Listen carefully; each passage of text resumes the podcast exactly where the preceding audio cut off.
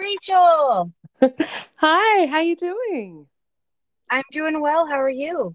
I'm good. I'm good. I'm uh, sat here with a big cup of coffee. so I'm actually not a coffee drinker. I feel like we need to end this podcast right now. It's been really nice knowing you. That's okay. That's okay because that means that if we ever hang out, you're not going to try and steal my coffee. So I'm good with that. No, no, I would never steal your coffee. And then I also actually don't eat bacon. So we've probably just lost every listener ever on the face of, of the world. But yeah, no, no, no I, it's but okay because I drink coffee and I eat bacon. So you you just got it back. yeah, right. Like, well, and the thing is, is that like if if I ever go to breakfast with people, I'm like, well, look, if I order bacon with my food, you get extra bacon. How are you not the most popular woman in the world? Um, because Willie tells people that I'm mean. See,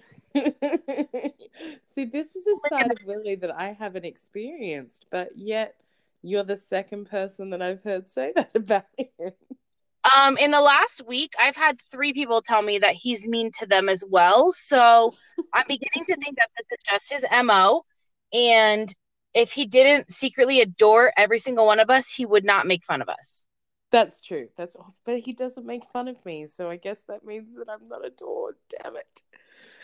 Well, I I can't I can't speak for him. I wouldn't I wouldn't know. But as Daryl says, Willie's the only one who can get away with all the shenanigans that he pulls. this is true. This is true. And time will tell. Maybe he'll be mean Yeah. to me one day. So Daryl said you're going to be out for Flying Pig next year. I am. I am. I I'm gonna there. go yeah. I knew that'll be fun. That'll be fun. I mean, I I want to pretend I'm there for the race, but I'm more there for the people and the uh yeah, the coffee.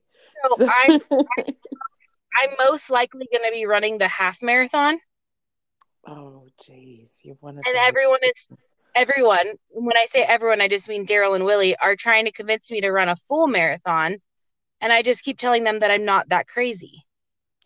Well, you know, I I do think that a full marathon takes a particular type of crazy, um, which is It's the yeah, that's just grueling. That's my My I've done three half marathons. My fastest was like three hours and 21 minutes. So even just doubling that, you know, is six hours and 40 minutes. I don't have any desire to run for six hours. I just don't. Do you know, I'd never thought of it that way, but that just makes me really, really worried for anyone that does have a desire to run for six hours. yeah, I just, ugh, ugh, no way. So I wanted to have you share a little bit of your story. Um, I mean, I know some of it obviously because I've listened to like every podcast you've been on in the last like two months. But um just for some of like my friends and family who listen to my podcast, um, I wanted you just to give kind of abbreviated version and then we'll get into the the topic at hand. Okay, okay. So when when you say my story, do you mean my my fitness, my health story? Yes. Okay. Um okay. Uh so I guess my my fitness health weight loss journey started not quite 4 years ago. Um when I weigh I weighed in at about 520 pounds. So I um yeah, I just realized I was over half a ton. Um Yeah. yeah, yeah. And so uh, I had lost weight off and on over the years. I'd always lose it. I'd always gain more back though. And um, and I'd sort of explored a lot of natural avenues, and I'd had a lot of doctors throw the idea of bariatric surgery at me. And um and I I just was so absolute that I was never going to do it. Um, and then I just sort of got to a point where I, you know, I was 520 pounds and I just couldn't do it. I couldn't do it. And I wanted to have children and I wanted to live. And um and I found a surgeon that was willing to do the surgery, which was really difficult because a lot of them didn't want to touch me. I was a risk to their statistics because my starting weight was so high. And I think um, you said on I think you said on Willie's podcast that they wanted you to lose like a hundred pounds first. Yeah, yeah. So um, I'd contacted four different surgeons, and three of them told me to come back when I'd lost a 100 pounds. Um, and my, I just remember thinking, if I could do that, I wouldn't be paying all this money to have surgery. Exactly. And then um, with the surgeon that I went with, he he actually uh, not long ago in Australia made the news because he he operated on the heaviest man in Australia. Oh. And and what his big thing is is that he looks at all of your factors and health wise he couldn't believe how physically healthy everything in my body was in Um, terms of your blood work and blood pressure and things of that nature. Yeah, yeah, and he, he said even when, even when he did the surgery, he said, uh, you know, by looking at looking at my internal organs, this is a really great conversation. Um, looking at my internal organs, he said you you wouldn't have been able to tell the level of obesity that I had, that my my organs were actually healthier than average for my age. Um, and so he he yeah he he basically thought I was a bit of a miracle because I'd somehow lived to have a have a vessel that was still reasonably healthy.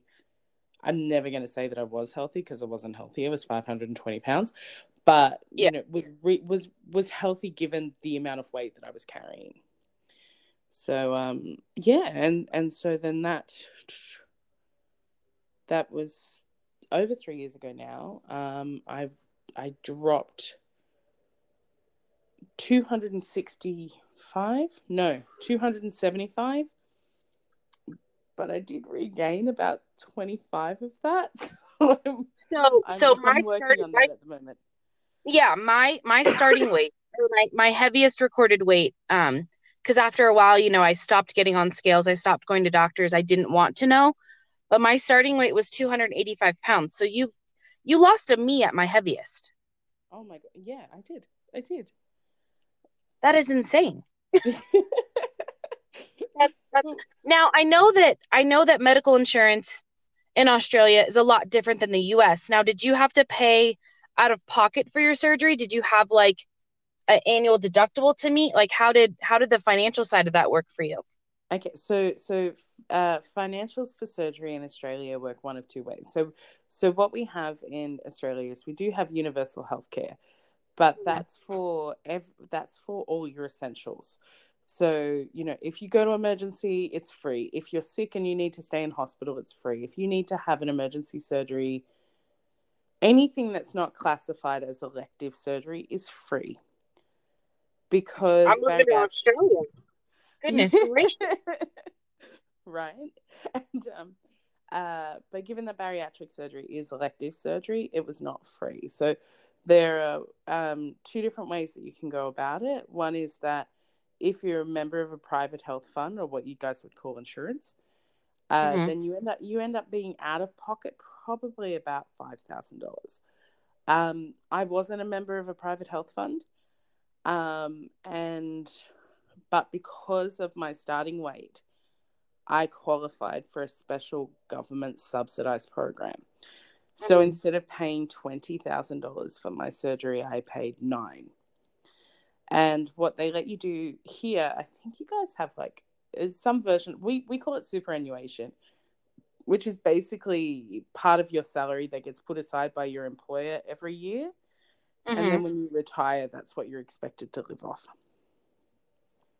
I guess that'd be like social security for us in the Yeah, US. yeah, yeah. So over here, if you've not worked or if you've not accumulated enough, you would go on like a, like social security or an age pension. Um, this this is actually part of your salary that the government just automatically puts aside for you.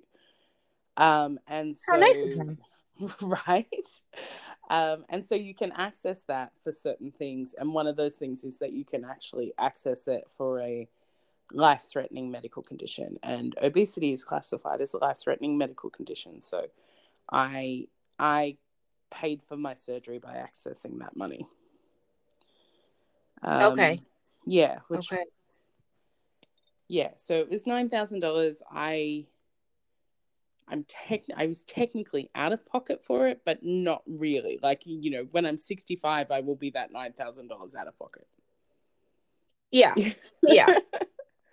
But I mean, at least you had like the finances available. So it, it's funny that you say, you know, your body was healthy, your vessel was healthy, but you were just overweight. Mm. That's how I was as well. Yeah. Um, even at 285, I had perfect blood pressure, my heart rate was perfect. Um, I do have asthma, so I have lim- you know, I have like scarring on my lungs, limited lung capacity, but um, I was never, I ne- I didn't have diabetes.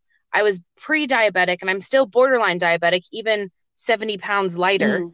Um, yeah, my all my blood work was coming back, you know, somewhat in everything's in the normal range, cholesterol, all that stuff.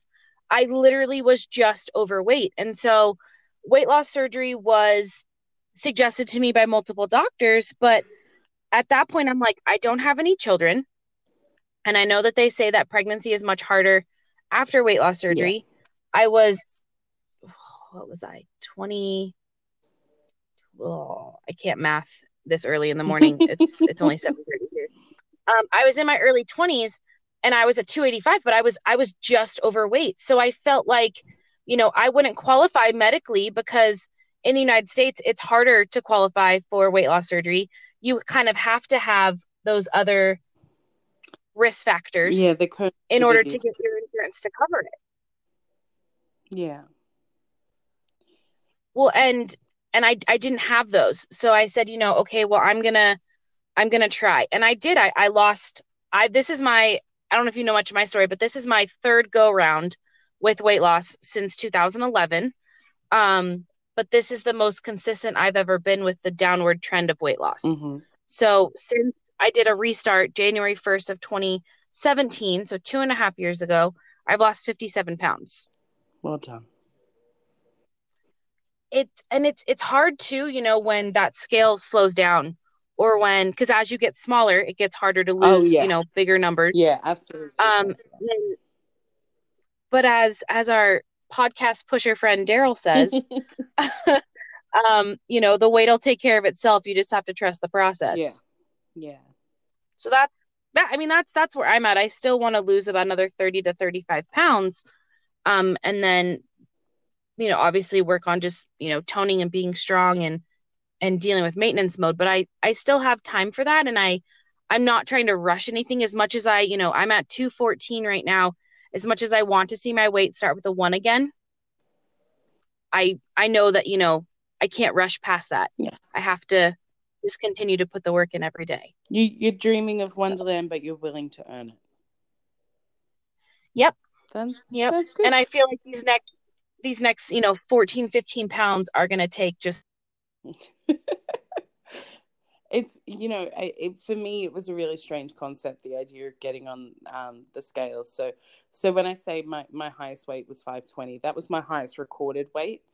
Um, that's what i weighed uh, the day at my uh, the week before i started my pre-op diet for my bariatric surgery so um, i had four weeks of being on basically um, a starvation diet um, but I went nuts in that week before I went on the starvation diet. I'm I'm not even gonna lie. I just like basically if it was edible, it was in my mouth.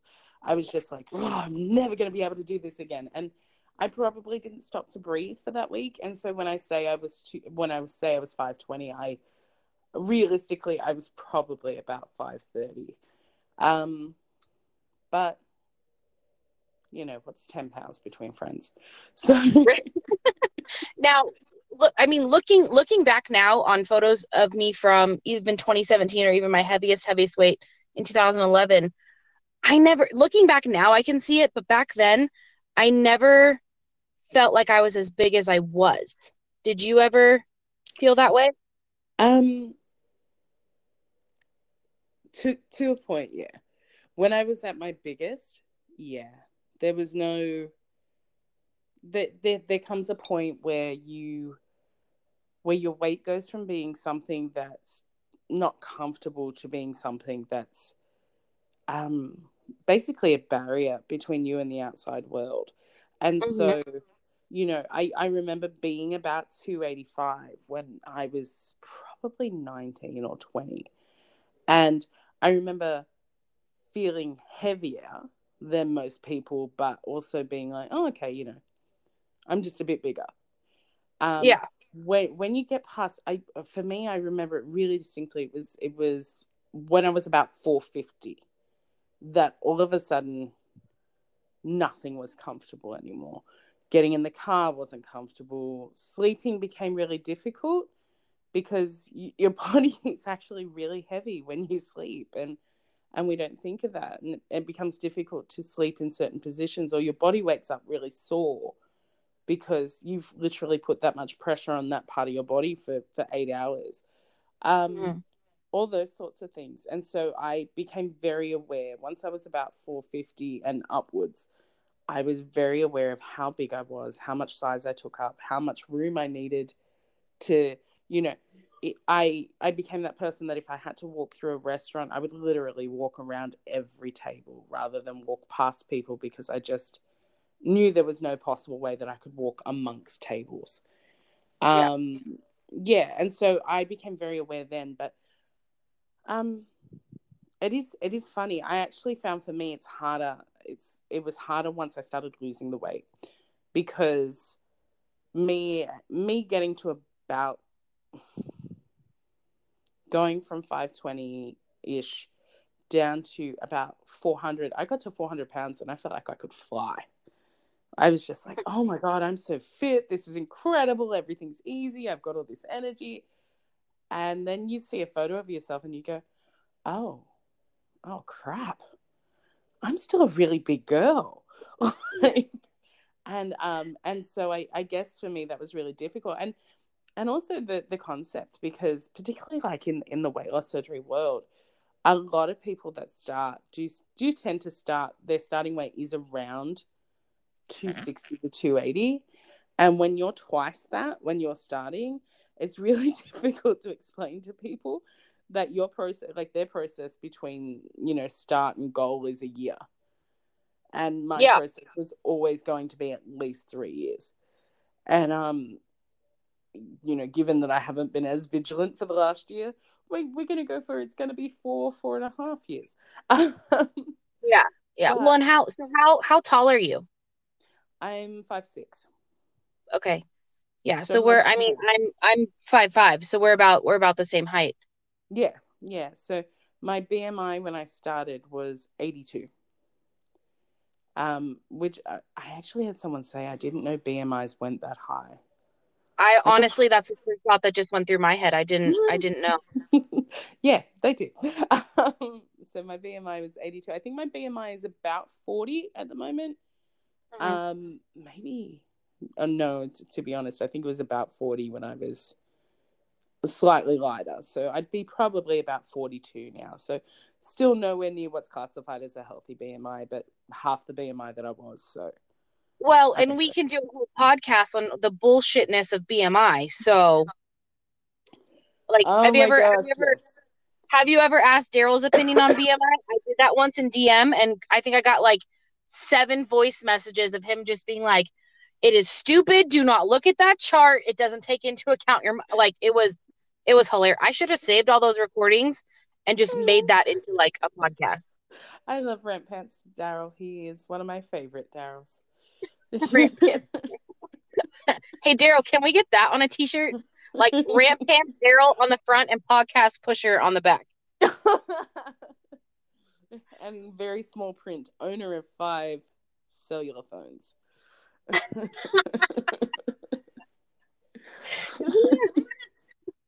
I don't even know how that I don't even I would I couldn't do that. I don't even like the one that I have now. To to be honest, I think he only has two or maybe three. But every time Willie told the story, it just seemed to get bigger. And so then, so somebody would be like, "Oh, Dar-, and, and Daryl would be like, "Oh, I'm on my other phone," and I'm like, "Oh, so that's what number four? And then somebody else would be like, "Number five. And so, so the poor guy is gonna have eleven phones before he knows it. Right. I mean by Flying Pig next year, he knows how many phones he's gonna bring with him to Flying Pig. I know. We're gonna have to get him a bag. Maybe Who he paid- can expand from just Who- t-shirts and have like Who backpacks as well. I want to know who pays all those cell phone bills, like for eleven phones. I mean, you gotta take out a second on your mortgage just to pay for the cellular data plans. Well, just My think God. of the amount of money that he's saving because he's not buying Starbucks from Starbucks. He's actually making it at home. So Well, and know, he that's- and that's five And we know he's a cup of coffee. and we know he's not a Weight Watchers lifetime member, so you know. oh, oh my gosh. That was probably my favorite when he talked about Kurbo earlier in the week. Yeah. Which, by the way, I'm going to go on record to say that I was the one who even told him that that was a thing. I got zero credit in any of those videos or messages or anything. That was me. I told him about it. He did his own research, but I was the one who brought up to him. But that was probably one of my favorite videos he's put out because he's so right. Like Weight Watchers is trying to target a demographic that needs that needs their help that eventually will want these kids to become lifelong Weight Watcher members. And it's going to create this culture where these people are constantly worried about the number on that scale. And that is not, I mean, yes, uh, this journey is weight loss for me. I do have a sweet spot number in my head, but this is also about getting healthier as a whole.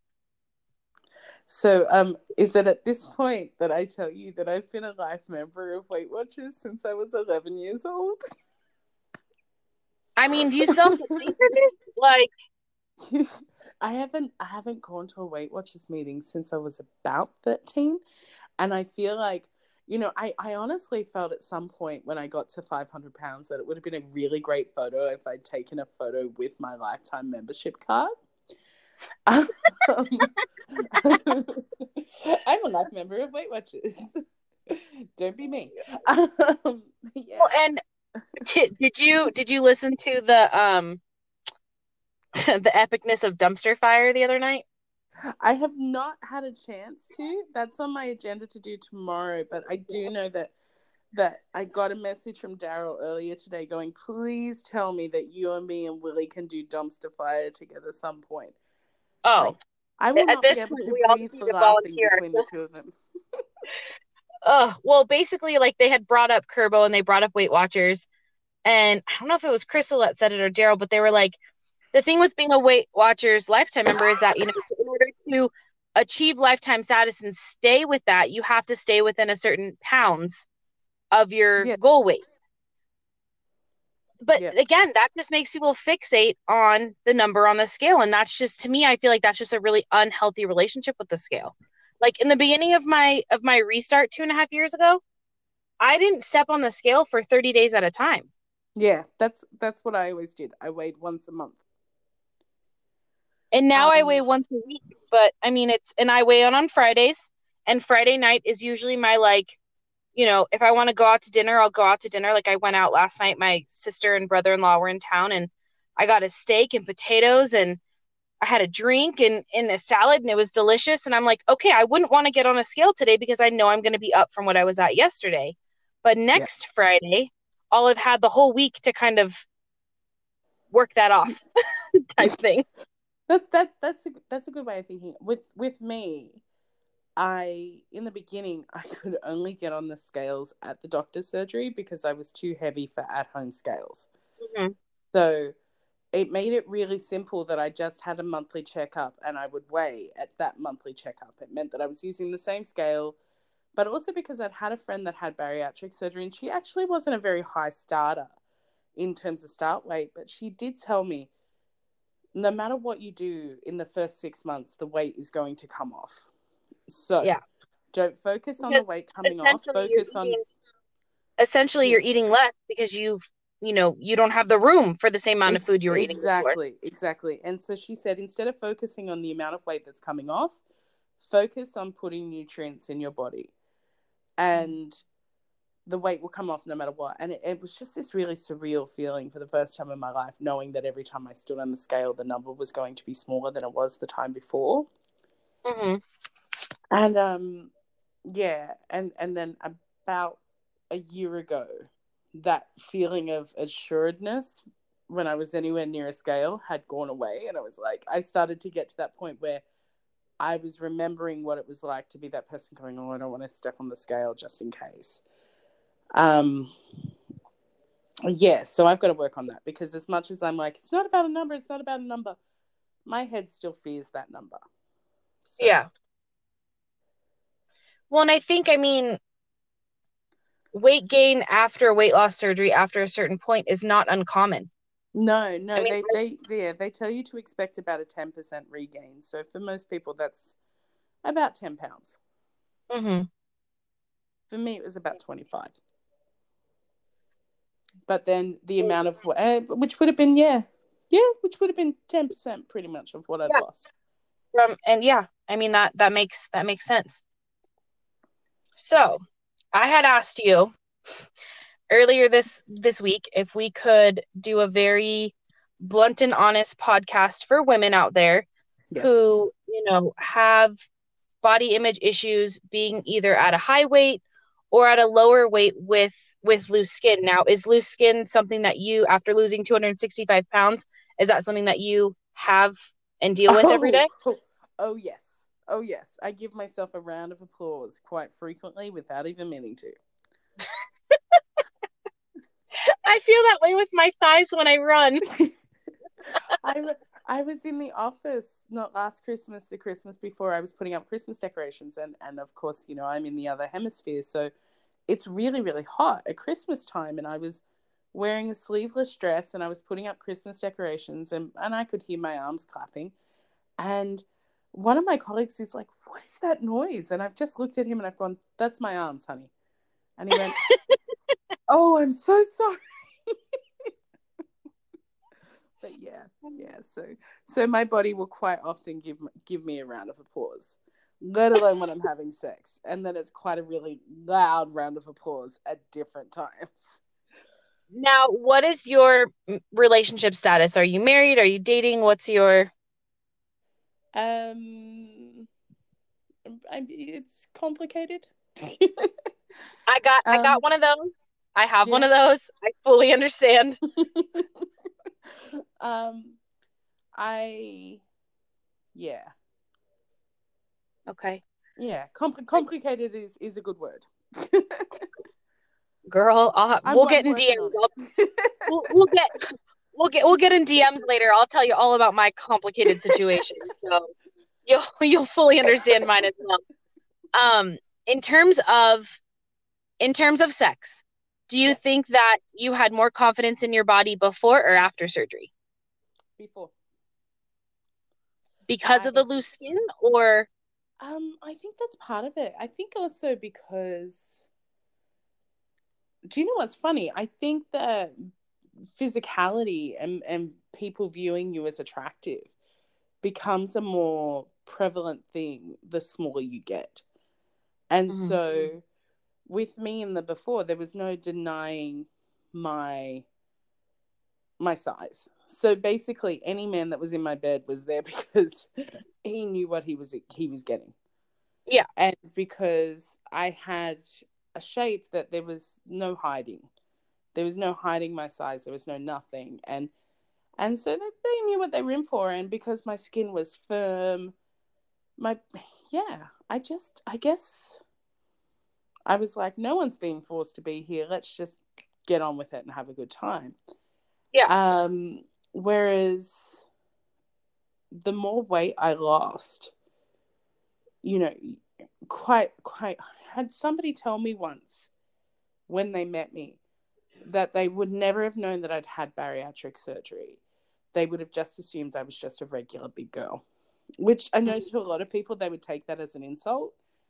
But to me, who had been twice the size of a regular big girl, I was like, oh, I'm kind of cool with that. And and so in clothing, you can hide a lot of things, but my uh, my arms in particular, my legs in particular, my stomach still has quite a lot of. I mean, I do have loose skin on my stomach, but I still have quite a lot of fat in my stomach too. So my stomach's not so bad, but my arms, my thighs, and the area that nobody ever wants to talk about, uh, my mons pubis area.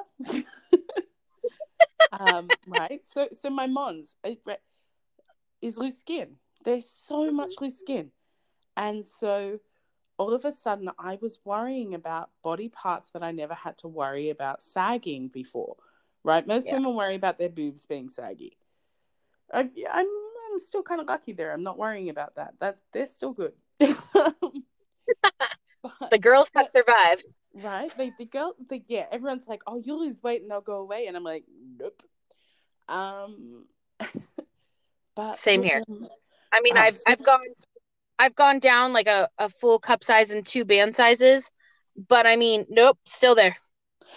That's actually that's exactly the same for me. A full cup size and two band sizes.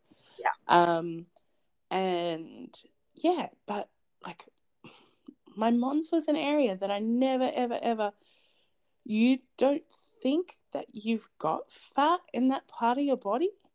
Does that make sense? And so when Until you lose you lose weight, and realize, yeah, yeah, yeah, and then Oh, you're yeah. just sort of like, and and I think, okay, so I think I'm at a good place with it now, but I think particularly the first twelve months was really difficult for me because I didn't know how to handle that, that having to move things out of the way.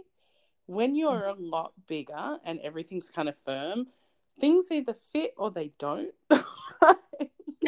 you know, it's either this is working or this isn't. Um, I I will be honest, five hundred plus pound Rachel was never a get on top kind of girl. Not if she could Oh. help it. I so even even even at you know 250 like Mm, so my ex-husband mhm. who is actually currently sleeping in my apartment now i'm sitting in my car to record this because i didn't want to wake him up. Um he, he was right, So he was complicated, yeah. yeah. Oh it's even more complicated than that but um he never once was like like it last night i was actually showing him one of my transformation photos that i've recently made i said why did you never tell me that i gained the weight back? Like you never told me that i got fat again after i had lost it twice. Like you failed.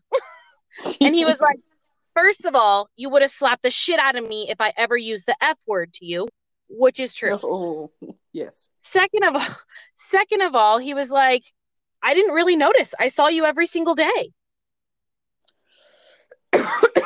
and, Yep. and i to a point i understand that but he was never the you know he never didn't want to have sex with me because of my size we throughout the eight years we were together sex was a part of our relationship and it's not the only part but sex is important in a, in a relationship especially in a marriage Oh, yeah. And- 100%. I, I'm with you on that.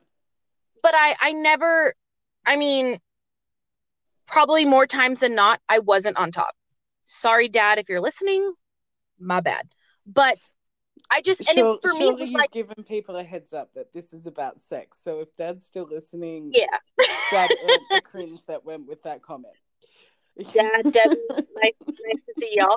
Um, but I never I didn't want to like be you know that angle of like being on top and looking down? Yep. I didn't want to see all that. See, I was okay with that part of it. It was more the um okay, so so when I was 500 pounds, it was the cardio of it was just really exhausting. Right? um, but when I, you know, when I was sort of smaller, I think probably about 400 pounds, and because everything had gotten saggy, you've got to move things out of the way. And I already had this anxiety about getting on top because how do I angle my body so that someone can be inside me at that? When you've got Yeah. extra body, you have to think about this stuff. And um, and so I would or I would get really I would get really really anxious. I would really really sweat, and then your uh, your your body's willingness to do things goes away, right? Women out there Right. know what I mean when I'm saying that. And Exactly. So, so then that then adds, adds to your anxiety, and you're like, um. So I was I was really I, I found that really difficult. That first year was really difficult. After that, I got really good at the hang on a second, let me just move that out of the way for you. oh, you know, it's sort of like um. Do you remember um? Do you remember the the clip, the safety clip or whatever on the um Microsoft? I can see you're trying to, you know, I can see that you're trying to locate the clitoris. Let me just move the mons out of your way, right? oh my god i know exactly what you're talking about well see and even but even even for me like you know of course when you lay down right your stomach looks flatter Yeah, but the rest of y'all kind like the the love handles and the back fat and the ass fat and the like it all just kind of lay you look whiter than you are Yes. Yeah. even yeah, even being of- on the bottom i was self-conscious it's like melted ice cream on the con uh, like on the pavement. Just it just melts Yeah. outwards. Melted exactly candle. Well, and I- that's what we have. and i've so i've listened to do you listen to gormy's podcast Do you know what? I don't. And Daryl always gets cranky at me that I don't. He's just like, he's amazing. And I'm like, Tara, you've already given me like 10 people. So. I'll send you. I'll I'll send you the link to one episode that he did with Alex. Um I Mhm. don't know if you know Alex, but he's Poro92 on on Instagram. And they so they were talking about massive weight loss. I think Alex started at 485. He weighed in today at 213, so he's lost a lot of weight. Gormy, I think, went from 540. He's in like the two teen range somewhere now too. Yep. Um, but they were talking about how sex is different for them, and that's kind of actually where I got this idea of doing this podcast.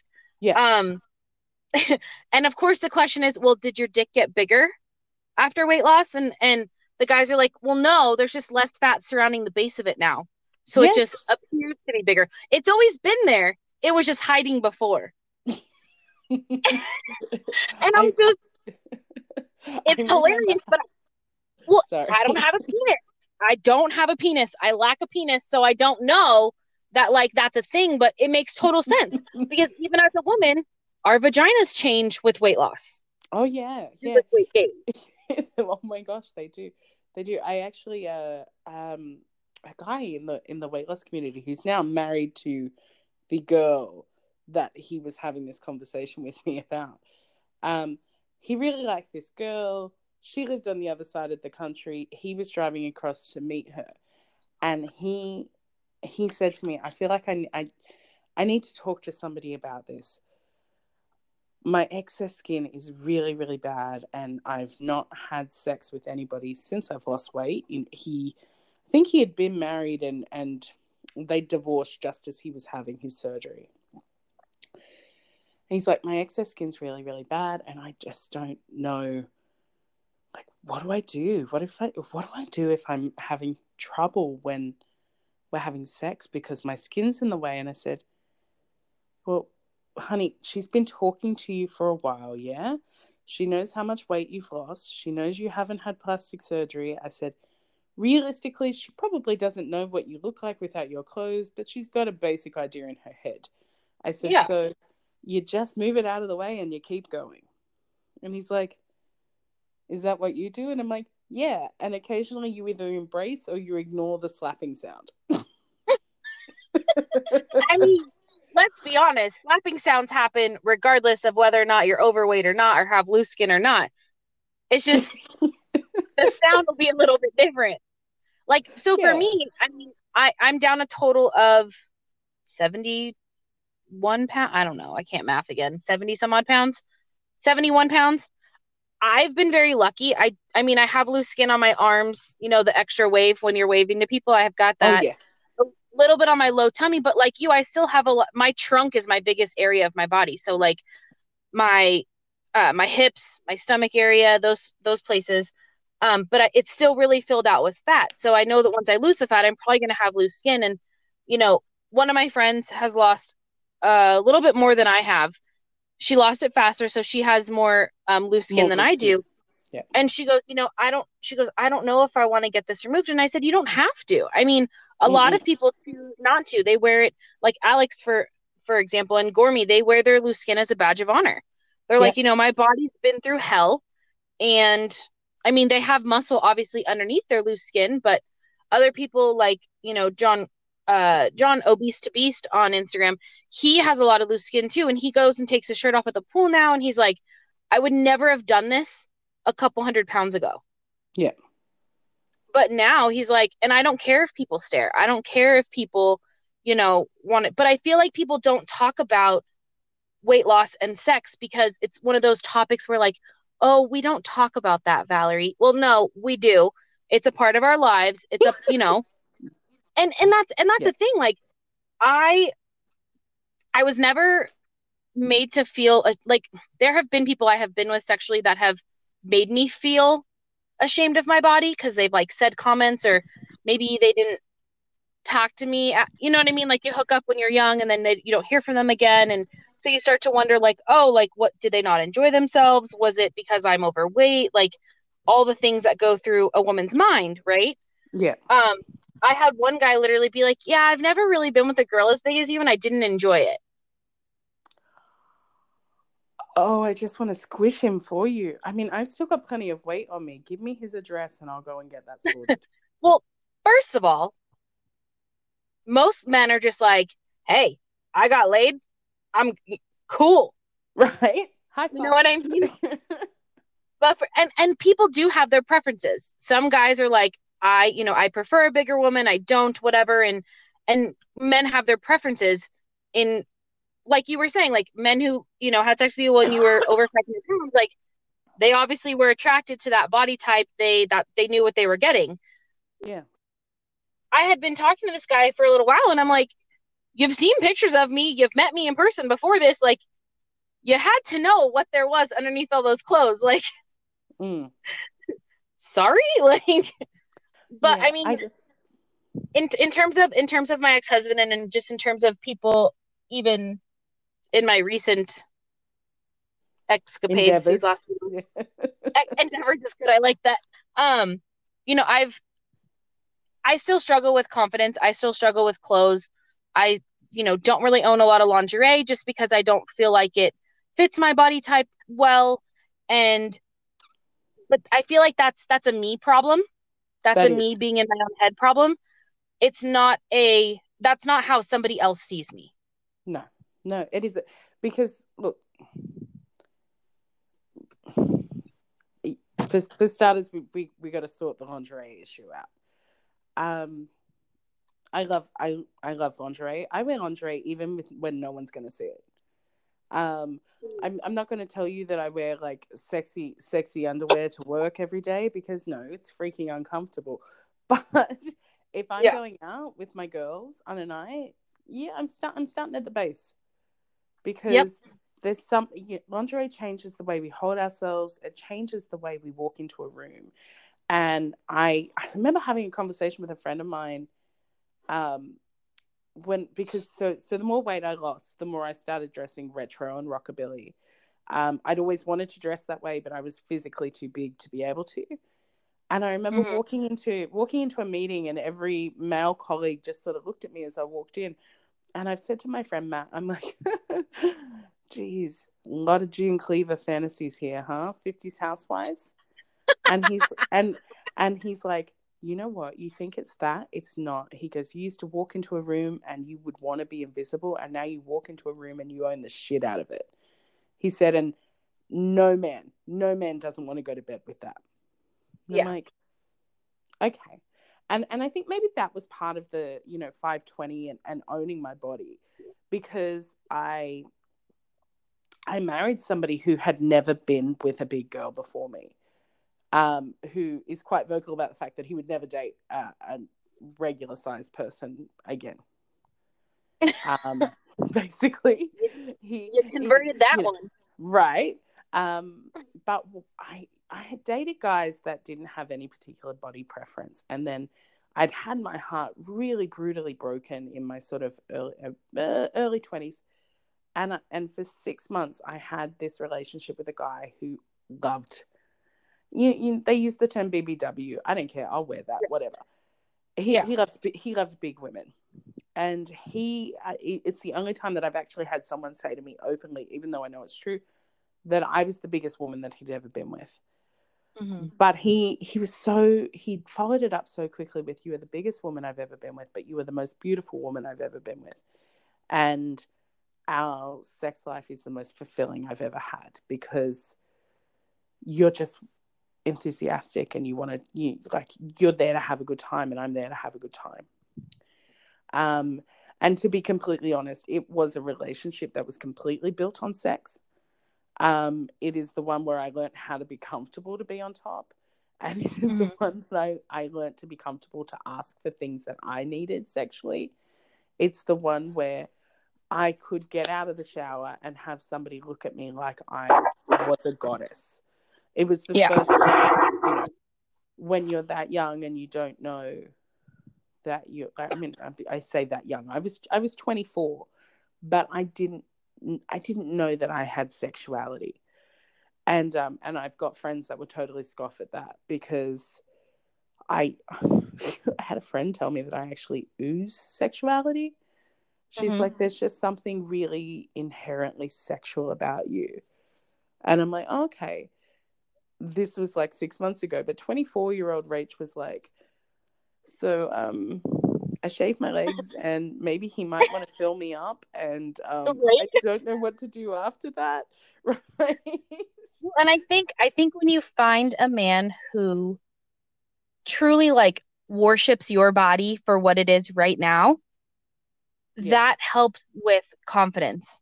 That helps with feeling sexy. Like I have met someone who um makes me feel that way.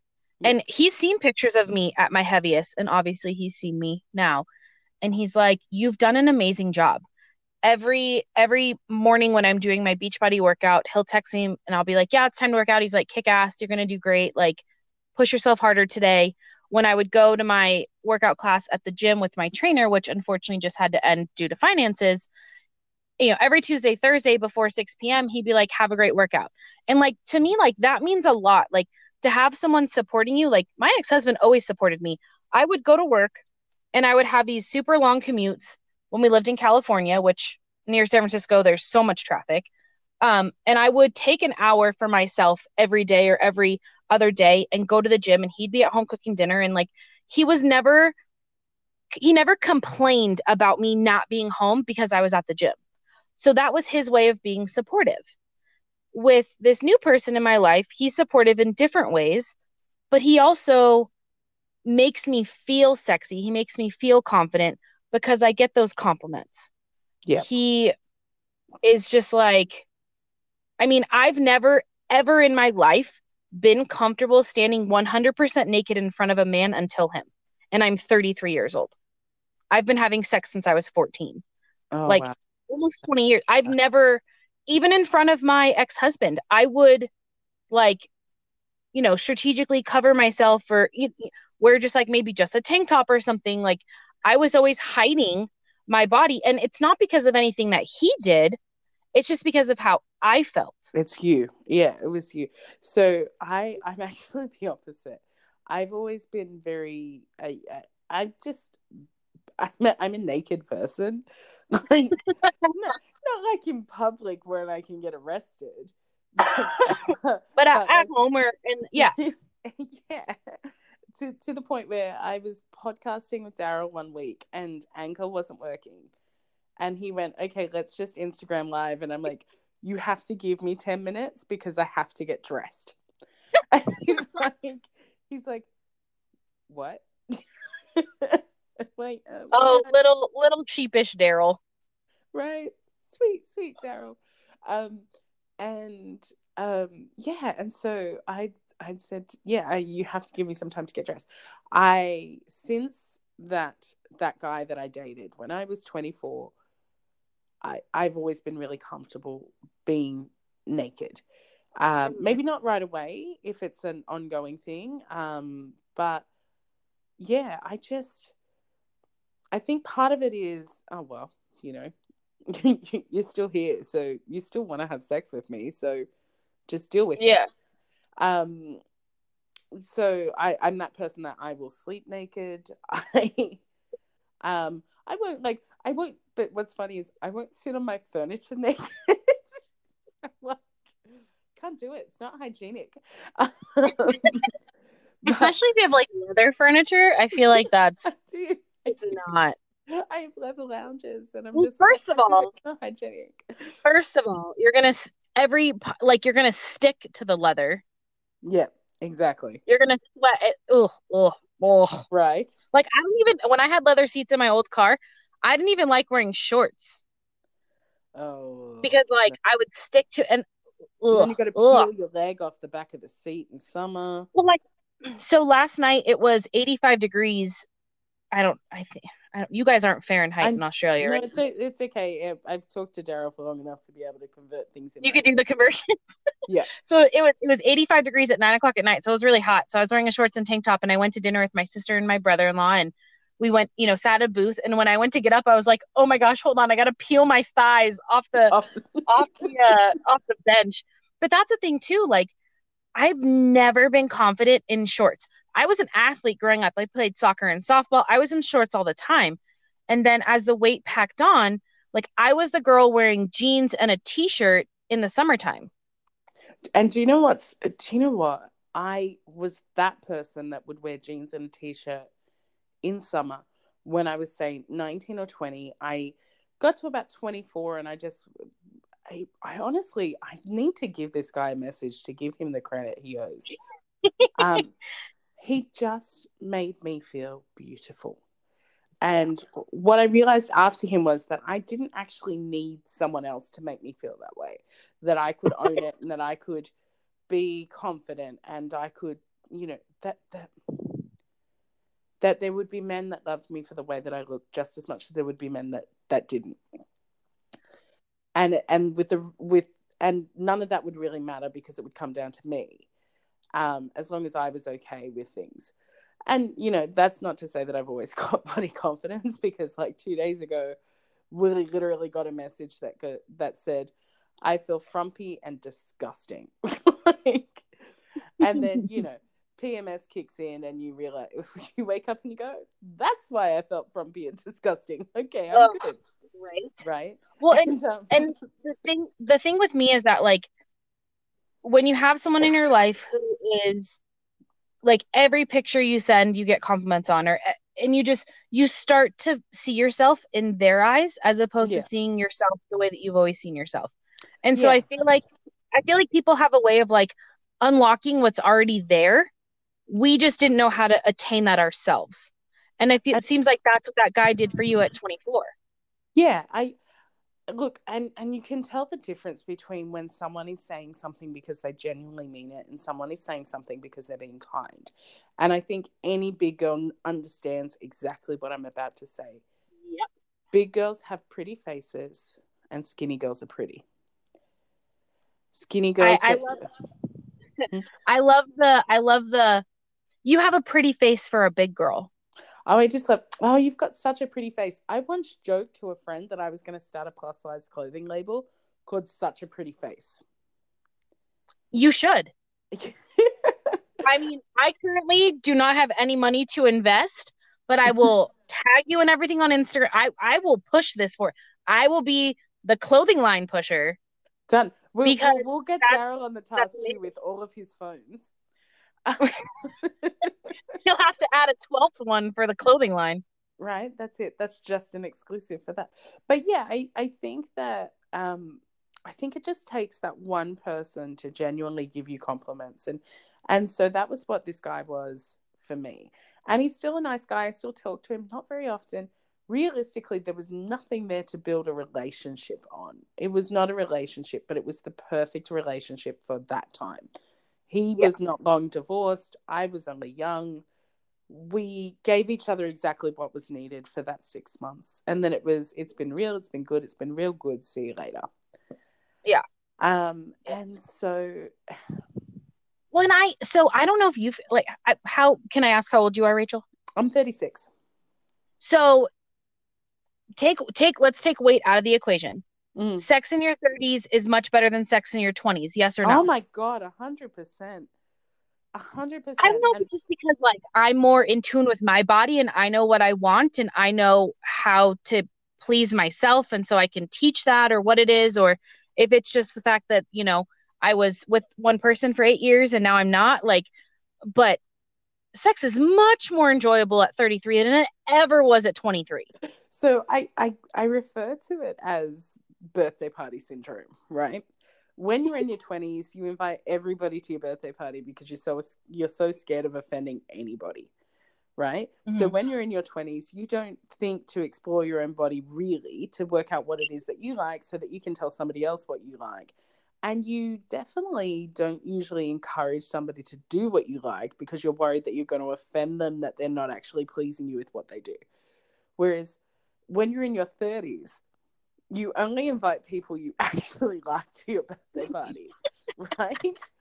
right? So Welcome true. to my birthday party. I quite like what you're doing. I can see what you're trying to do there. But what I really need is a little bit more pressure on the clit and a little less movement with everything else. Right? And- Or how about you stop trying to talk so much and focus on what you're doing? like or Let's- what you're doing right that's not that's not enough or that's too much. Like let's Okay. let's find this happy medium here. we, we, we're just going to try to repetitively do one thing for a while. You see how when Oh. you do that one thing repetitively, my body really reacts, and I really like that. Why are you mixing it up? Leave it. Stay, stay on track. Stay on task. What are you Stick doing? with what works. First of all, first of all, listen to me. I'm going to tell you what works and what does not work. Yes, My body will tell you, I will tell you, my moans will tell you. That's it. Pay attention. That's it. Okay, wait.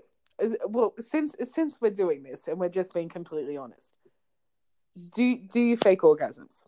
Obviously not with your current, but previously.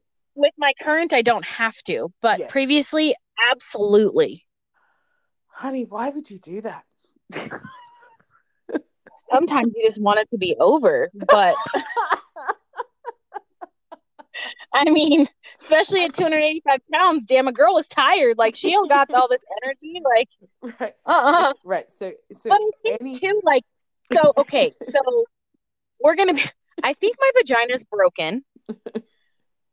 It does, like, for myself, for like self stimulation. Yeah. Every time I know what to do, right pressure, um, the whole. I know my vagina real well, yeah. but other people, like, I don't know if I just can't get there mentally. If it's like a mental block, or if it's just I, I don't, I don't, I don't know. I think my vagina's broken. I should probably see a sex therapist about this actually. But you know what?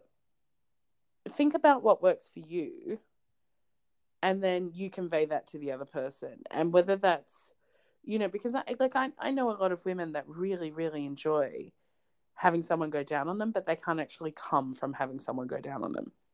I'm one of those people. Right. And and that's okay. It just means you need a different type of pressure. Yeah. Um, or a different type of stimulation down there. That is really like it's really enjoyable and it feels really, really good. But if you want to get me to come, this is what we've got to do. I and I think I think any woman that's ever been married gets that um you know sometimes you just want sex to be over um, and then, Yeah. so but i i have to be honest i'm not somebody that's ever ever faked an orgasm um with someone that i'm in a relationship with. Would you just well, would you just straight up tell them that you didn't have an orgasm? yes. Yes. So Okay. this is this is how i usually put it. I like to go to the fairground but sometimes i don't want to ride the roller coaster. Sometimes i'm okay to not ride the roller coaster. Sometimes it's just fun to go to the fair right Yeah. and and that's okay Yeah. because sometimes it's great to spend three hours in bed and sometimes just bend me over for 30 seconds and get it done yeah Absolutely. well, because sometimes I feel like depending upon the situation, I mean, men need that release, women need that release, right? Like, let's be real. Sex is about getting that release of endorphins and just pent up stress or aggression or sexual tension, whatever it is. There are sometimes where I'm like, let's be slow and passionate, like, let on that level. And there are other times where I'm like, foreplay's overrated my body's your oyster. Do what you want. go. like do do what you gotta do and then there's sometimes where i'm like you need to lay down i'm gonna do what i want to do like but the thing is is so with sorry matt with my ex-husband he was not very experienced when we got together so that i feel like that's good and bad like you get to kind of teach but you also feel like you have to teach so much. Yeah so Um, sometimes you don't want apples for teacher. Like sometimes you just like no. just take the lead and run but at the it. same time like i mean but at the same time like we had a healthy sex life but he wouldn't really talk about it. And I, whereas i'm like this is me in everyday life. Like i actually was telling i think i was telling willie the other day i'm like can you imagine all of us actually like because the group now is much bigger than it was for flying pig last year. oh yeah And I know there's people that couldn't go last year that plan to go next year. And I wasn't I wasn't a part of the cool kids back in May, so I didn't get to go. But I'm part of the cool kids now. Well, I'm trying to be, but um, oh, no, you're you're, t- I, uh, you're We're basically like, having margaritas and talking orgasms. You're fine. We're not actually having the margaritas, but we'll get there one day. Right. I mean, it's it's eight it's eight fifteen in the morning. I feel like I can't. I mean, I could have a margarita, but I have to go to Zumba in forty five minutes, so that's probably not my yes, best best idea. that's gonna just come but straight I, back up. I just I feel like not everybody is comfortable, and I'm like, can you imagine like all of us at a dinner table? like bringing up like the different podcasts we've talked on or different scenarios or the fact that like some of us are just super open about things and some of us just aren't crystal's going to be crying at everything everyone says she's such like, a tender heart she really is isn't she i i love that she feels so deeply for other people. I really do. Because i'm that way too. I just i can't always show it as much as other people can. Yeah. I am a lot of what other people go through. And then like mine will come out in like a, a bout of depression about my own life or something else or whatever like or something on the news makes me sad and then i'll just start thinking about everything else. And then it just i have one of those like cathartic cries whereas super sweet crystal she can cry at the drop of a hat and i just love it that she's so in tune with her emotions like that yeah i am um, i she's such a sweetheart. She sends me a message nearly every week about something I've said with Daryl in our chat. And she's just like, it just made me cry. And I'm thinking, it didn't make me cry. Why didn't it make me? It's my life. Why? but well, I think yeah. too that I mean, you're very open and honest and you're very relatable with your story and you don't hold back and and I think that it's I think we need more of that in this community. We need more people who like I was saying on my podcast the other day, I'm like, not everything is sunshine, rainbows, and unicorns. Yeah. Like we go through hardships, we go through stuff that's meant to tear us down, and and you know whether it's hooking up with someone and then as you're getting dressed in the bathroom to like hang out, they leave your apartment while you're still. Ha- oh, like that's just so. Yeah, do you know do you know what the other version of that that I hate is is oh, ghosting? His number his number was blocked. His number was blocked real quick. Good go, good go. Like you can't even wait for me to come out of the like clean up and come out the bathroom before you leave. Like really? Like even even if you're like, cool. Wait it was fun, like but I'm good now. Thanks. like I, I just. I mean, there wasn't even like like a hey like I'll t- you know I'll text you when I get home and then blo- you know what I mean? Like yeah. there was no faking he literally was the most disrespectful person I've ever met and it's funny like um being 33 I'm like I don't know how to date like I haven't done this in 9 years like I don't know what I'm doing. So a the- friend of mine created a Bumble account for me which is like Tinder and I had met him on Bumble. He drove an hour from his house to my house took me to dinner came back to my place and and that that's literally how the night ended. And I'm just like, you just drove an hour to come meet me after we've been talking for a few weeks. Like, I'm so confused right now. like, it's it's this thing where I, I feel like I mean, at least I got free food out of it, yeah, but I mean, at least you got fed. But yeah, but it's social media. I think has a lot to answer for because it has somehow uh, created a whole generation that now no longer feels the need to be polite about things, right? Yep. Everyone's asshole. Everyone's an asshole now. I just don't. They don't care what they say. They don't care. So my my thing growing up is like children are to be seen and not heard. Yep. And you're, you're to respect your elders. You're to be respectful. You hold doors open for older people when they're coming in out of a door. You know what yeah. I mean? Like there are just things that you do my dad, I grew up watching my dad hold do- doors open for my mom and my stepmom. Like, so I literally walked up to a door once and Matt looked at me and I'm like, get the door. Like, I gestured. And he's like, what? Women want equality. They want to be able to do their own things. I was like, I still want my husband to be chivalrous. Open the goddamn door. like, you should want to be. Chivalry is not dead, people. God, but people, yeah, social media has just made people they say what they want to say when they want to say it. They don't care who they offend. They don't care. They don't care. And have you ever they have simply you noticed that it's you know nobody else has a justified opinion. You either agree with them or you're a hater. And I think that how that has leaked out into the dating world is that it now has left a generation of men who will do the screw and leave, like y- your pal, um, or the Yeah. Will be talking to five different girls at one time, finally hook into the one that they really like, and instead of just sending a message saying, "Look, I've enjoyed our conversations, but I've actually got someone else I'm interested in," they just And I want to pursue Yeah. that, see where it goes. they just stop Yeah. talking and they stop responding Yeah. and they stop and i'm just like I, you know to me man up so my only experience with online dating um uh, the first time that i separated a friend of mine came over and set me up a um an account on bbw cupid which is a big girls a big girls dating site right because that was how I she love met it. her now husband and she said to me if you think that your weight is the only thing that's stopping a man from saying yes because that was my thing.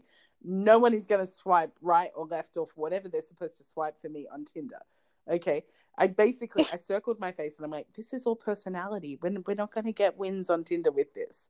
And she's like Yeah. she's like okay we're, we're going to go on bbw cupid. And i met a few guys i had a few dates um I, I had one really great makeout session but I was like you, I hadn't dated in so long, I didn't even know how to do that. And so it was a really, really great way for me to do it. There was too many creepy guys. I came off. I wasn't ready to to sort of look at that. And then we got back together not long after that. So I was like, okay. and he was like, Did you date Yeah, Did I'm- you date I anyone? yes, I did. But this is my thing though. Like how we said, you know, different in your 30s and versus your 20s. Date like dating, like I know what I want. If so, like I want children in my future. If you don't want children, I'm not let's Yeah, not waste yeah, each other's time funny. getting to know one another. But once once you're I feel like once you're divorced and you're in your 30s and like the, you know, there's all of these things like like the person I'm complicated with now, I'm like, look, this is me. This is authentically me. This is who I am. This is what I believe in. This is what I want for my life. If you can't handle me like this and you don't want what I want, then there's literally no point in doing this. yeah, I mean, if you can't handle And that's like okay. this- Like, as much as we may feel for one another, like, I don't want to waste anyone's time because I am 33. I do want to have kids. Like, yeah, really. and I'm not saying I want to have kids tomorrow, yeah, but but in my two to three year plan, got kids are in that plan. Yeah, your your biological clock has about Well, nine I'm- years left on it. Let's get going. Well, I'm I'm a I'm a cancer survivor, and so my eggs are actually frozen. Oh, Um, I can't get pregnant without using medical intervention. So, but I mean, my eggs have been frozen for coming up on 10 years now. So, the viability of those eggs to actually work to have a biological child, the clock's on that. yeah, Because I mean, there are women these days. I mean, what Jennifer Aniston's like 50. She's been told reportedly pregnant 97 times in the last four years. But like, there are women who are having children later in Yeah. life, either due to medical intervention or just for whatever reason they it just happens that way. I mean, I don't want to be 40 years old having my first child and be nearly 60 by the time they graduate high school. So I was the I I was the daughter. I was the child that my mother had when she was forty one, right? My Okay. mum had. I'm the youngest of twelve, right? So my so, so my my my, my mum Wait, obviously, wait, wait, wait, wait. obviously the Hold lack on. of sex. You're the youngest of 12? Yeah, yeah. I've got four brothers and seven Same sisters. same same mother and father for all 12 Uh, children? the first nine have the same mother and father. The last three of us have, well, all 12 of us have the same mother. The last three of us have the same father, and the first nine have the same father. So we talk about like what vaginas look like after weight loss. Oh, man. I, you, you, just, realize, my What- mom's nearly 80. What are you doing to me? No, I just like think about it even 35 years ago. Like yeah. vaginas are resilient. You know what? Daryl should do a pod. Daryl should do a resilient AF podcast on vaginas. Okay. He can inter- he can he can interview your mom. He can ask her all the questions. oh my gosh. Oh my Oh my gosh. like, actually, 12 children. Like so So well, yes. I'm I'm exhausted for your mom. Right. so she had me at 41. I was the youngest. Um, and realistically looking at it, I would never have my last kid at 41 if I'd had a lot of kids. But I think, and I never thought this way, growing up, I was always like, I'm not going to be an old mother. I'm not going to be an old mother. And here I am at 36, still saying, I want to have babies. like, yeah. So realistically, I'm going to be that mother, but I'm also not going to have started having. My mum started having babies when she was 17. She was married with a, with her first child by the time she was 17.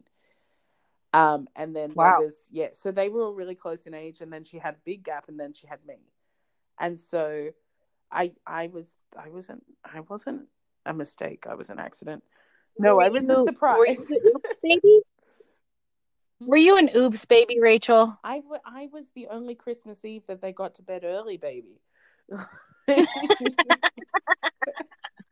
I love it. I love it. But yeah, and so I I so I I get what you're saying too, and I think that it's funny. Um yeah, I think that there's something in your 30s where as a you're no i think in your 20s no matter how much you try to say you're a woman you you're really not. You're still a girl. Um yeah. for a lot of your 20s you're still a girl. And and in your 30s you do become a woman. And you have the ability to go um to, to me great sex is is about a few things. It's about having an open mind. It's about being enthusiastic.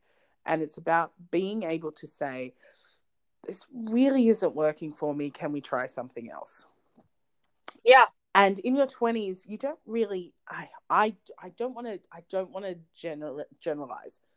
But I'm going to generalize.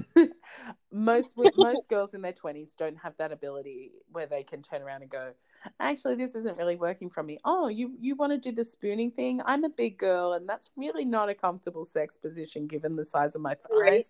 But hey, let's give it a shot. Whereas now I'm just like, how about I get on all fours and we just go at it? Yeah yeah. Yeah. I mean, and I think too, in terms of just being more comfortable with my body, I'm more open about like what I like and what I don't like. And just, I mean, and, and even though I still have like insecurities due to my directly related to my weight, I mean, not due to, but directly related, I don't, I'm also at the point now where like, depending upon who you're with, like, I just don't care. Like, this is me, take it or leave it. You don't like what you see, don't come back well, you know what? How freaking lucky are you that you get to have sex with me? Is this like I'm all of this personality? We're putting that. We're putting that on a t-shirt. we are putting that on a t-shirt. I can have that as like by the door, hanging in the closet as they walk out. Be like, grab a t-shirt on on your way out. Leave, leave ten dollars on the counter. Grab a t-shirt on your way out. Yeah, I mean, D- Daryl doesn't charge if you need bigger sizes. but um, oh, like, I just think, yeah, it's it's funny. It's I, I know.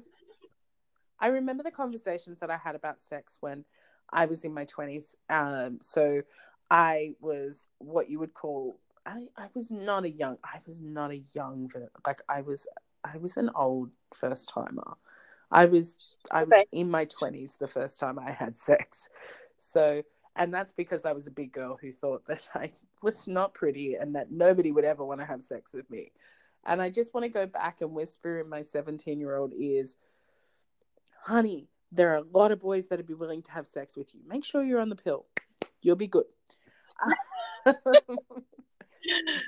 uh, I remember having, I remember, so like I said, I was 14. I remember I decided to tell my mom that like I had had sex and that I thought I should go on birth control. Mm-hmm. So let me picture this for you. I'm probably 15 at the time. I think I was 15 at the time. We're walking into Walmart and this is on like a Friday night or something. And we're doing our like, you know, weekly shopping because my stepdad had just gotten paid. And I said, So, mom, you know how Mike and I broke up? And she's like, Yeah. And I go, Well, I like this other boy and I like him a lot. And she goes, Okay. And I go, And I mean, I had sex with Mike, so I figured I'd probably have sex with this new guy. I think I should go on birth control. she, just, So, first of all, we're walking into Walmart as I'm saying this, and she just looks over me like, first of all, I'm going to kill you. Second of all, how dare you do this while we're walking into Walmart so I can't smack the shit out of you? Yeah. I strategically planned this entire conversation. Oh, yeah, it's like when someone breaks up with you in a restaurant so you won't cause a scene. oh no, I'm causing the damn scene. I mean, maybe not like Elle Woods in Legally Blonde, yeah. but I'm causing the scene. oh yeah. Well, I think like and I and I I had let let me be honest, I had no business having sex at 14. I didn't know what I was doing. He was not circumcised. It scared the shit out of me. Like I well, I just remember being like, so I've been in health class. I've seen a few of those. That doesn't look like all the other ones. Yeah, that doesn't. Look What's like, wrong with because yours? That's so true, isn't it? Like when they show you those videos and they show you those pictures, they only show you the circumcised guys, right? Yeah. And I actually live in a country where it's not particularly common for a lot of men to be circumcised. so Yeah. I just remember looking at the first one going, what do I do with that? Did they do they do they have do they have sexual education in schools in Australia? Um, yeah, you have like a mandatory. So, so you do when you're in like sixth grade, you do that whole "my body's changing" a seminar, and then when you're in like eighth grade, you do the whole, you know, this is how you don't get pregnant, basically. Yeah. have some condoms. Did you ever have to- pregnant? Did you ever have to put so Daryl and I had this conversation, I think when we did our first podcast together. Did you ever have to like put a condom on like either like a banana or a styrofoam penis or anything like that? No, but I do love the line in the movie Never Been Kissed. Let's pretend that bananas are the real thing in a land we call every man's fantasy. so Daryl's like in, in the Midwest where I live, he's like, they just preach abstinence. Like they don't even there's no sex education. And I was like, no wonder why teen pregnancy is such a high thing in that part of the world. So, well, yeah, right. Because if we just ignore it, it's not a thing. I went to a high school uh, in an area where about twenty percent of the girls dropped out in tenth grade because they were pregnant. Right? Um, teen teen teen sex was a like was a big thing in my area, except for if you were Rachel and you were like the world's biggest virgin. Um, and, and I like I literally remember on the day that I graduated from high school, I ran into a girl that had left school in 10th grade to have a baby. And she was walking along and she had two babies and she was pregnant again. And she's like, Oh yeah, no, no, this is my daughter and this is my son and this is what I'm doing and what have you been up to? And I'm like, I graduated. like, that was, that was Not- I have not been say. having sex. That's what I've been doing. Well, and so actually, so I went to high school in Woodland, California, which is near Sacramento. Yep. And our high school, so I graduated 2004. Our high school, I think one or two years later, actually instituted a daycare at the high school because there were so many girls that were dropping out to have babies. Oh, I kind of So now they made it so women, so the girls could come to school, drop their kids off at daycare, and then you know they'd be able to take breaks if they were breastfeeding or whatever, or go breastfeed, and and so it was a way for them to still stay in school and finish their education, but also be a mom. And I have I have kind of a love hate love hate relationship with that. So like my my Woodland has California has the most teen pregnancies in all of the United States back then. I don't know Mhm. about the current statistics, but back then, so the, and Woodland in particular had the most teen pregnancies in every city in California. And I mean, California is huge. Yeah. Like, and I just remember I'm like, I mean, I didn't go to many parties. I was a I was a straight A student in high school, so I didn't go to many parties, but like I had heard about them. So none of this surprised me that all of these girls got pregnant. I mean, I was in ninth grade and there was a girl in my class who was pregnant in ninth grade. Yep. Like, granted, I had just had sex for the first time in ninth grade, but like I couldn't imagine being a mom in ninth grade. I could. uh, Do you... All right. I'm going to be really, really honest here. I remember being in ninth grade, and one of my friends had just had oral sex with her boyfriend for the first time. Now, I was a goody two shoes in high school. All of my friends were goody two shoes. And so Uh, that was a big deal. I was the first girl in my group of friends to kiss a boy, and I was a real kiss slut. Like I would kiss anybody. I loved kissing. Making out was great. You can maybe touch my boobs. You try and go if anything below the waist, get your hands off me. okay, so your t-shirt is gonna say "Kiss Slut" on the front, and then "World's Biggest Virgin" on the back. Yes, yes, right. And I remember her telling us about how she and her boyfriend 69 and mm-hmm. I was just so absolutely appalled, right? I was appalled at what she was saying. Not because she was like having sexual stuff, but just because it just sounded absolutely disgusting, right? and I went home and and I said, and my mom's like, "What's the matter?" And I've gone, "I need to tell you something, but you can't actually call this girl's mum." And my mom's like, "Okay." And I told my mom everything, and and you know, like I had sisters that had babies really young, and and you know, like my my mom had eight daughters, right? Yeah, and so nothing was shocking her about the fact that a 14 or 15 year old girl was doing this stuff. Yeah. But she's like, okay, so when she told you all of that, what did you think? And I've gone, honestly, I thought, why would anyone put that in their mouth? and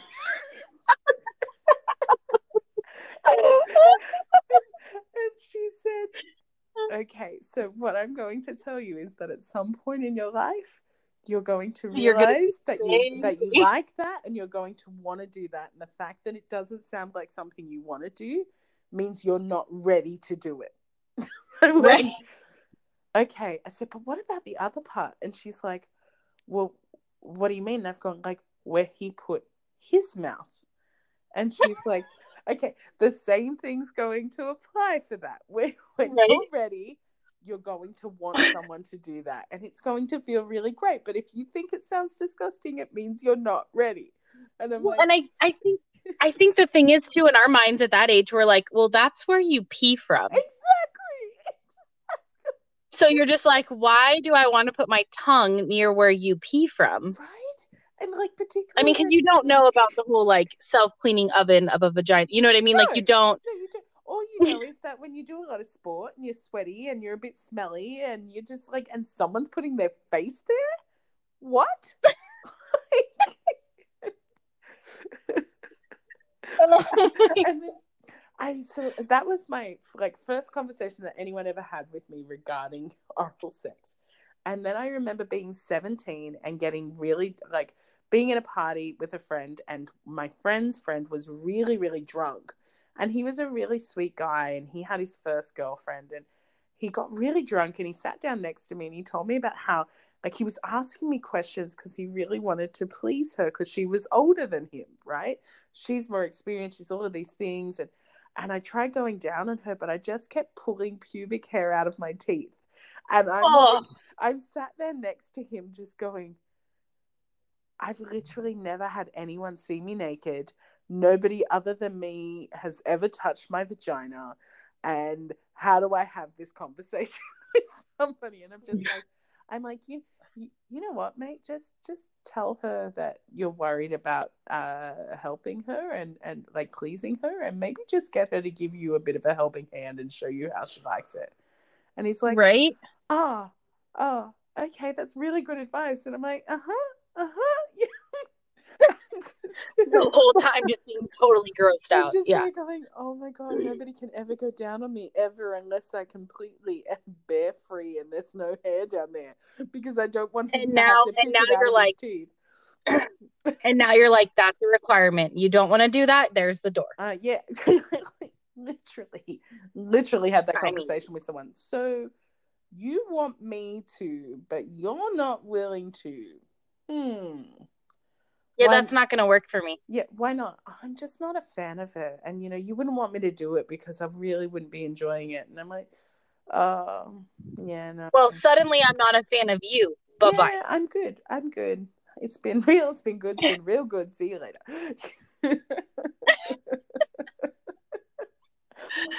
oh, poor Daryl's going to blush if he listens to this.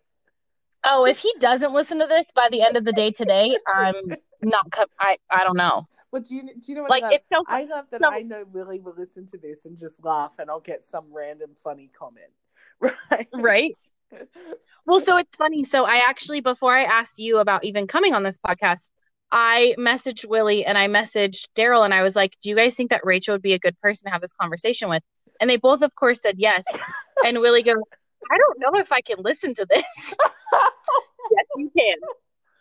I- Oh. So I've already told Willie, I'm like, you know entirely too much about me as it is. You might as well listen to me talk about sex. Like, there's just there's no boundaries there anymore. No. So No. oh, d- what? Him- you know what? I'm gonna- yesterday I'm like his favorite sister, and and like because I I refer to Daryl as my only only male friend where it's ever been hundred percent not complicated. There is Right. no complication there at all. We've always had very clear boundaries. We've got this beautiful friendship. It's ne- like never. There's no hint of flirting. There's no nothing. And I Yeah. and I love that. I love that because when he said you're like my favorite sister, I went, "Oh my god, I really do love Daryl as a brother." And I'm like, "I like that. I'm good with that." But now my brother's going to listen to your freaking podcast and hear me talk all about sex and he's going to cringe and realize that he has to make a whole heap of t-shirts from this conversation. I feel like we need to actually have Daryl video record himself. Just so we can see his face blush. Like I need to Oh make that a Well, I, in my head, I'm already envis- envisaging him blushing at half the stuff that I've said. right. Oh my gosh. Well, my love, I do need to get off here. I do have to go um, get my shoes and get my butt to Zumba, and then um, I'm gonna enjoy some pancakes this this after this late morning. Oh yeah, Uh, my you best my best friend is moving to Southern California, so she's going to be about nine hours away in like two weeks. So we're trying to spend as much time together as we can before she leaves. So We've laughed a lot. You've burnt a lot of calories, so you've you know you've got My abs are- my abs are sore, and I haven't even gone to Zumba yet. oh, this has been fun. Just remember that if if you've got loose skin, it's really just giving you an extra round of applause. Yeah, just just move it out of the way and tell him to keep going. Literally like having a standing ovation while you're having sex. That's that's what I've learned from this this chat is move it out of the way, tell Yeah, him to keep move- going. Yeah, move it out of the way. Keep going. Done. Dive dive dive on in. Just, just dive on in. All right, Rachel, you take care and I will talk to you soon. You too, hun. You take care. Bye. Bye bye.